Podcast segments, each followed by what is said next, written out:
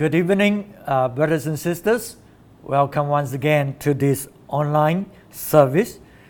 We have been talking about the new covenant that we have uh, been brought in because of our faith in our Lord Jesus Christ and His shed blood for us.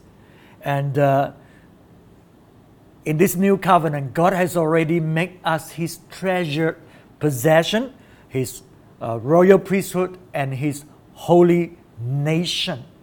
And this high calling that God has placed in our life uh, of who we are, and, and now we want to live worthy of this calling. We want to live out the life that God has already given to us in the new covenant. And so the last time we shared that one of the motivation that we have to, to, to live worthy of this calling is because uh, this new covenant is leading us to the second coming of Jesus. And when he comes, he will come as a judge. He is a God that is just. And uh, so this uh, evening, we want to look at another aspect how we live worthy of His coming by turning away from idols to obey the gospel. Let's look at uh, 2 Thessalonians, 2 Thessalonians 1, verse 8 onwards. First, uh, 2 Thessalonians 1, verse 8. He will punish those who do not know God and do not obey the gospel of our Lord Jesus Christ. They will be punished with everlasting destruction and shut out from the presence of the Lord and from the glory of his might. On the day he comes to be glorified in his holy people and to be marveled at among all those who have believed. This includes you because you believe our testimony to you. And to wait for his Son from heaven, whom he raised from the dead, Jesus, who rescued us from the coming wrath. So, when Jesus come again, he will come to punish uh, those who do not know him and who do not obey the gospel of our Lord Jesus Christ. So, very often we just know that uh, God is love, God is gracious, God is forgiving. But very, very few people would like to talk about the judgment of God, the punishment of God, you know, in the end time. But this is what the scripture is telling us. And so we really need to pay attention to this, right? Because we, uh, we, we really want to know what God is saying so that we will not fall into the wrath of God. So when God come, He, uh, when Jesus come, He didn't just come with joy and gladness to receive those who believe in Him and to glorify them in Him. But He came, He will be coming in anger with the wrath of God, with the judgment of God, with the punishment of God. So Jesus is not just a judge, but he will also come as the executor of that judgment to punish. And uh, the first thing it tells us that he punished those who do not know him. God is a consuming fire. He will execute his judgment. And uh, so we, we, we don't want to end up in the angry hands of God, but rather we want to be rescued. So what do we do? We know him. We know him. Uh, in order for us to know him, we need to receive the messenger because the Bible tells us how can anyone who believe without somebody preaching to them?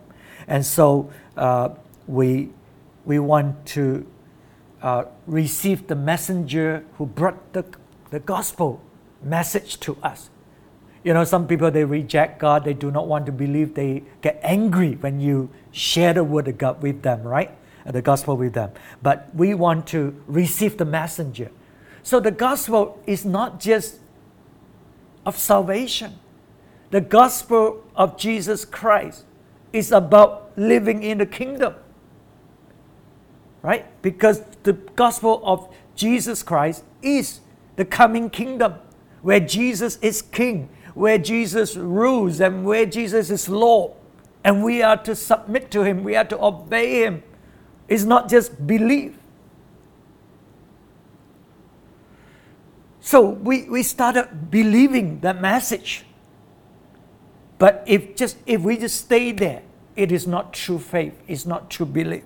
Right? So we we we believe that will result in obedience, that will result uh, in responding to what the gospel is telling us. So he, he will judge, he will punish those who do not know him. Why? Why is he so angry? Because he has given his life to the world, to everyone, by dying on the cross, by, by suffering, paying the price for the judgment of the sin of the whole world. And if people refuse to, to, to believe in him. Now he's still showing grace and mercy and, and try to bring uh, will people to himself. But there come a time that will stop. There come a time when he comes again. He will come to judge. He will come to punish those who do not know Him. Okay, so that's why we also want to share the gospel to those who do not know Him yet and hope that they will receive the gospel, they will believe uh, the, the Lord Jesus Christ and be saved. And He comes in anger and judgment because despite of what he has done there are people who refuse to honor him, refuse to believe in him. And that's why that day will come in punishment, in judgment to them. And then he will punish those who do not obey the gospel. As I mentioned, the gospel is not just about believing Jesus as a Savior because that's the gospel of salvation. He preached the gospel of the kingdom that we are to come into the body of Christ where He is the head. We are to come in submission to one another in the body of Christ, serving Him, serving one another, build up the body of Christ. So that is the gospel of the Lord Jesus Christ. And so He will punish those who do not obey the gospel. Because faith, believe in Jesus, is not just uh, uh, just in the spirit. It has to be manifest through our work, to our uh, serving Jesus. Uh, yeah, but first of all, it started with faith in Jesus. Let's look at uh, Romans 1, verse 17. For in the gospel, the righteousness of God is revealed, a righteousness that is by faith from first to last, just as it is written, the righteous will live by faith. Yep, so that is the gospel of our Lord Jesus. There's, there's the gospel of the kingdom, the gospel of righteousness to faith in Jesus Christ. These two aspects. And uh, this righteousness to faith in Jesus is from first to last. That means it is from the moment we believe in Jesus right to we see Him and enter into His kingdom. We live by faith The righteous will live by faith in Jesus. So we are not talking about or trying to serve Him so that we can gain our salvation. No. The righteousness in Christ Jesus is through faith. Once we believe in Jesus, because it's also the gospel of the kingdom.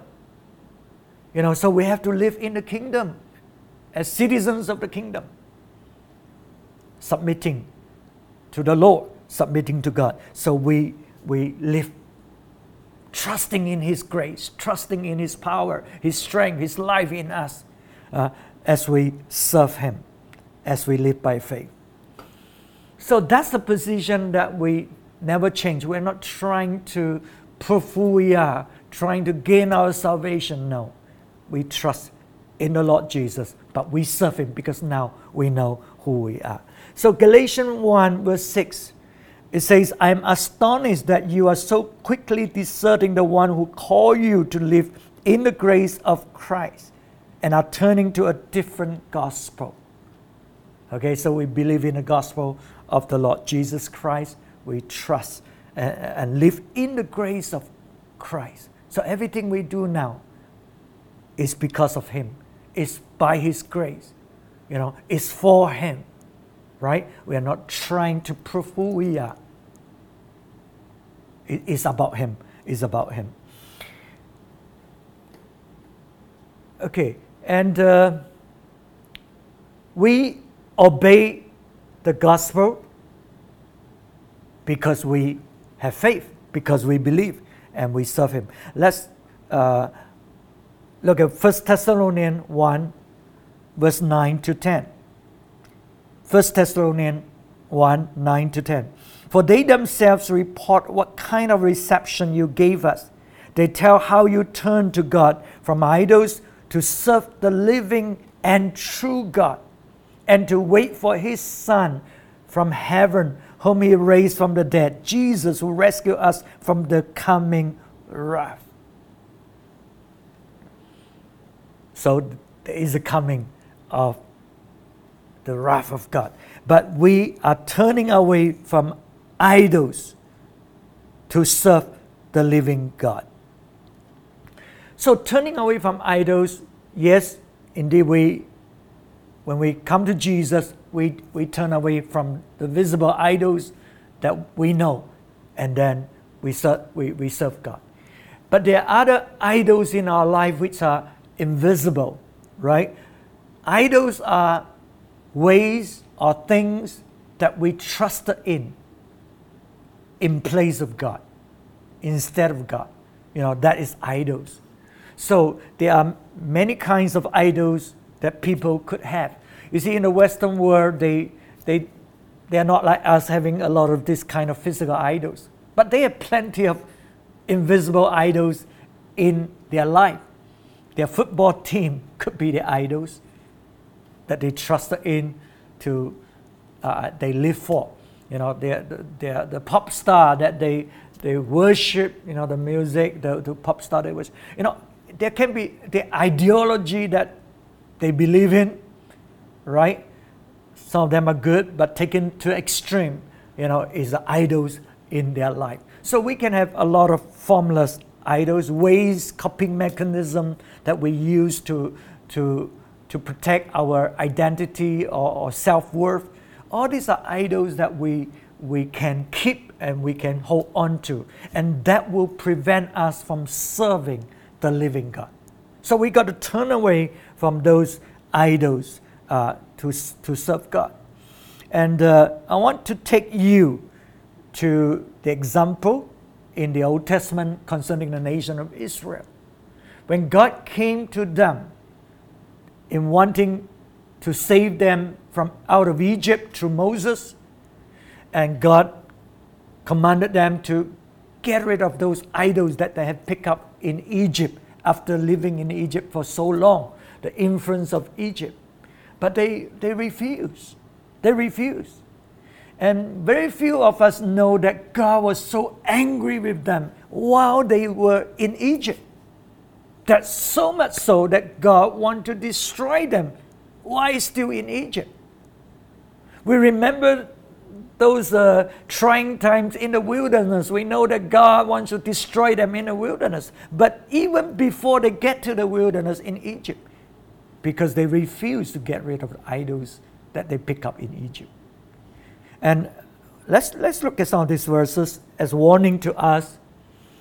Ezekiel 20, verse 6 onwards. Ezekiel 20, verse 6. On that day I swore to them that I would bring them out of Egypt into a land I had searched out for them, a land flowing with milk and honey, the most beautiful of all lands. You know, this is just like God promises us in the new covenant. This is what He will do for us, giving us the most beautiful land that He has searched out for us.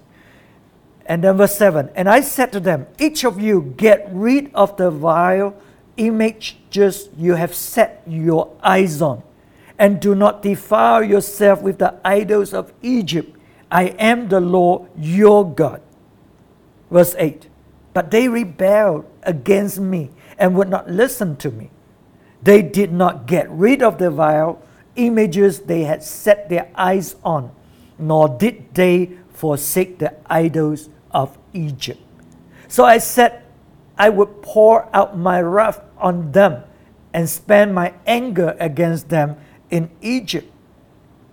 So you see, there are idols that they have set their eyes on, uh, and uh, there are idols of that they see in Egypt that they have trusted in at this time. And God said, I am your God. I want you to serve me. I want you to follow me. Get rid of the idols of Egypt. Uh, and they refused. They refused. And so God was about to, to dish out his uh, judgment, anger on them. Verse 9 But for the sake of my name, I brought them out of Egypt. I did it to keep my name from being profaned in the eyes of the nations among whom they lived. And in those sight I had revealed myself to the Israelites. So, this is a warning to us because sometimes in our life, our life could be going well, just like them. They were being delivered out of Egypt by God. And, but God said, That's because of my name I did it. I would have killed you, destroy you in Egypt. But because of my name, I did not destroy you. I brought you out of Egypt. And sometimes we are trusting in idols uh, that we hold on to, and things are going fine. It doesn't mean it's okay. You know, sometimes people say, you know, God bless me, and so on. So they think it's okay. Their life is okay, but God say no. I save you out of Egypt that's because I don't want my name to be ridiculed among the nations. And that's why I brought you out. And so that, that is a, a, a, a warning for us that we, we, we don't want to hold on to those things that we trust, ways that we trust, those ideology that we hold on to against the Word of God. We want to get rid of them uh, so that we will not fall into the wrath of God even though we believe Jesus, right? You know, we want to serve Him. And, and, and so we want to get rid of all these idols. And uh, if we go right to uh, verse 13, the last part, you know, God was still angry with them when they was in the wilderness out of Egypt, you know, and he said, I would pour out my wrath on them and destroy them in the wilderness. So let's let's turn away from our formless idols, things that we trust in, as priests of God. And uh, uh, we, we, we serve Him. So now, we mentioned that we are called into the priesthood, we are born in, again into the priesthood. And now we want to turn away from idols and serve Him. How do we serve Him as priests? To be priests, we're born into it. But now to serve Him, we need to learn how to serve Him. In uh, the 1 Samuel 2, verse 35, 1 Samuel 2, verse 35. It says, I will raise up for myself a faithful priest who will do according to what is in my heart and mind. I will firmly establish his priestly house, and they will minister before my anointed one always. So, as a priest, we turn away from idols, we serve him. The, the, the qualification or the things that God is looking for is faithfulness. Faithfulness to do what is in his heart and in his mind. Faithfulness. Because God says, Heaven is my throne, earth is my footstool. What can you do for me? See, our God is so great. You know, all the things that we do, He can do it by Himself if He wants to. But He's looking for a people who will live worthy of His calling. He's looking for a priest who will live worthy of His calling. He said, you know, I want to see raise up a faithful priest who will obey, who will submit to His will, who will, you know, listen and follow uh, his, his, his ways. Okay? Uh, and so that is what, how we serve. Again, we're not proving ourselves or by what we do, but we just want to honor Him, we just want to obey Him, and uh, do what is in His heart and mind. And when we do that, God is pleased. He will establish our priestly house. He will establish our priestly calling and ministry. You know, some people started well, they do, they serve, but after a little while, they disappeared for whatever reason. Okay, but God is looking for faithful priests who will continue to serve and do what He wants the two sons of Aaron, they are priests. They are called to serve in the tabernacle. And uh, but they offer strange fire as a sacrifice to the Lord. So they did not follow instruction. They did not know. Uh, they did not obey what God says, and they were destroyed. And so we do not want to serve God by our own ways, but rather we want to be faithful serving according to what is in his mind and in his heart. And so, what, what do we do? We need to be in the house, the priestly house. We need to serve together as a body, as one body, submitting to one another. You know, and uh, in the priesthood, in that priestly home. And when we do that, God will establish that priestly house. If we do it our ways and, and, and go according to what we want and, and what our flesh desire, then the ministry will not last. Okay? It will not, well, it, it, you could see that it's being blessed, but it doesn't mean that God approves of it, right? We mentioned we can cast out demons, and Jesus can turn around and say, I never knew you. Okay, so a priest will serve according to what God has in his mind and his heart. We are to be faithful. And then when we do that, God is pleased. He, he, he established the, the priestly house and he honors us so that we will continue to serve him forever before his presence, in front of him. That's a privilege as priests that we have to come before Him, to draw near to Him, to stand in His presence, to see Him face to face, to, to, to be so near to Him, for Him to minister to us and for us to minister to Him. And so, but those who do not do not serve him. It says they will be cut off, they will be shut off from the glory of his might when he comes. They will be punished with everlasting destruction. They will face his wrath. And uh, So we, we, we don't want to be in, in that kind of position. We want, as people of God who believe God, we want to get rid of those idols. We want to serve Him as His priest, doing what is pleasing to Him. So this is, uh, so that when He comes, we, He, he glorify us in Him. That will be the glorious day of our life. That's what we are hoping for as we fulfill the covenant, as we live in the covenant. That day when He comes, He will reveal to us who He is and who we are in His, in his fullness. So let's rise up.